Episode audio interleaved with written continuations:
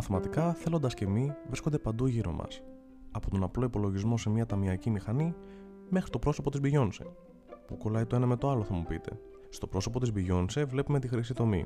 Κάτι που δεν το βλέπουμε στην ταμιακή μηχανή. Άδικη σύγκριση, αλλά ας τα πάρουμε από την αρχή. Τη χρυσή τομή θα τη δείτε και ως χρυσή αναλογία, χρυσό νούμερο ή θεϊκή αναλογία. Στην ουσία δεν είναι τίποτε άλλο παρά ένας αριθμός ο οποίος ισούται περίπου με 1,618. Λέω περίπου επειδή έχει άπειρα δεκαδικά ψηφία όπως και το 3,14, το γνωστό σε όλους μας πει. Έχει συνδυαστεί με την ακολουθία Fibonacci. Η ακολουθία αυτή είναι μια σειρά από αριθμούς στους οποίους κάθε επόμενος είναι το άθροισμα των δύο προηγουμένων. Για παράδειγμα, ξεκινάει με τους αριθμούς 0, 1, 1, 2, 3, 5.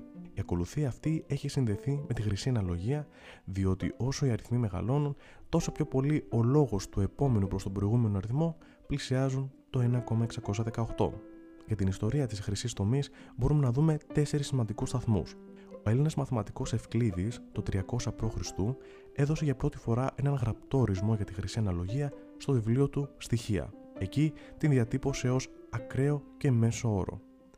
1800 χρόνια αργότερα το Ευκλήδη θα έρθει ο Ιταλός μαθηματικός Λούκα Πατσιόλη, ο οποίος θέλησε να περιγράψει τον φυσικό κόσμο γύρω του με βάση τη χρυσή αναλογία μέσα από το βιβλίο του De Divina Proportione. Το βιβλίο αυτό είχε εικονογραφηθεί από τον Λεωνάρο Νταβίντσι.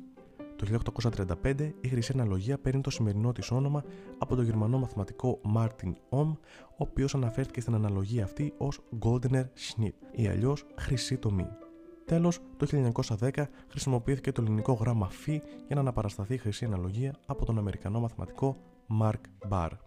Υπάρχουν διάφορα παραδείγματα από τον κόσμο μας που δείχνουν ότι η χρυσή αναλογία βρίσκεται στην καθημερινότητά μας. Για παράδειγμα, στα φυτά μπορούμε να δούμε τη χρυσή αναλογία στη σπυροειδή διάταξη των φύλων τους που ονομάζεται φιλοταξία. Εκτός από την σπυροειδή διάταξη, η χρυσή αναλογία παρουσιάζεται και στο σπυροειδές μοτίβο των κουκουναριών, του κουνουπιδιού, του ανανά αλλά και του ηλιοτροπίου.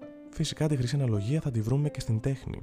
Για παράδειγμα, ο καμβάς του σουρεαλιστή ζωγράφου Σαλβαδόρ Νταλή, το μυστήριο του τελευταίου δείπνου, είναι ένα χρυσό ορθογόνιο και ο ίδιος ο πίνακας παρουσιάζει ένα γιγαντιαίο δωδεκάεδρο με άκρες στη χρυσή αναλογία. Ακόμη και στην αρχιτεκτονική θα δούμε ότι ο Παρθενώνας έχει και αυτό στοιχεία της χρυσής αναλογίας στον τρόπο που έχει κατασκευαστεί. Άλλα παραδείγματα είναι η Μόνα Λίζα του Νταβίντσι και η Μεγάλη Πυραμίδα της Γκίζας. Βέβαια, για αρκετά από αυτά τα παραδείγματα δεν μπορούμε να έχουμε αποδείξεις για το ότι όντως χρησιμοποίησαν τη χρυσή αναλογία επίτηδες. Γενικότερα, να σημειωθεί ότι δεν υπάρχουν αποδείξεις για το ότι η χρυσή αναλογία είναι καλύτερη από άλλες αναλογίες. Ποιος να μας το έλεγε όμως ότι η χρυσή τομή θα ενδιέφερε και τους celebrities. Κάποιοι που είχαν πολύ ελεύθερο χρόνο έκατσαν και υπολόγισαν πόσο κοντά είναι τα πρόσωπα διαφόρων καλλιτεχνών στη χρυσή αναλογία.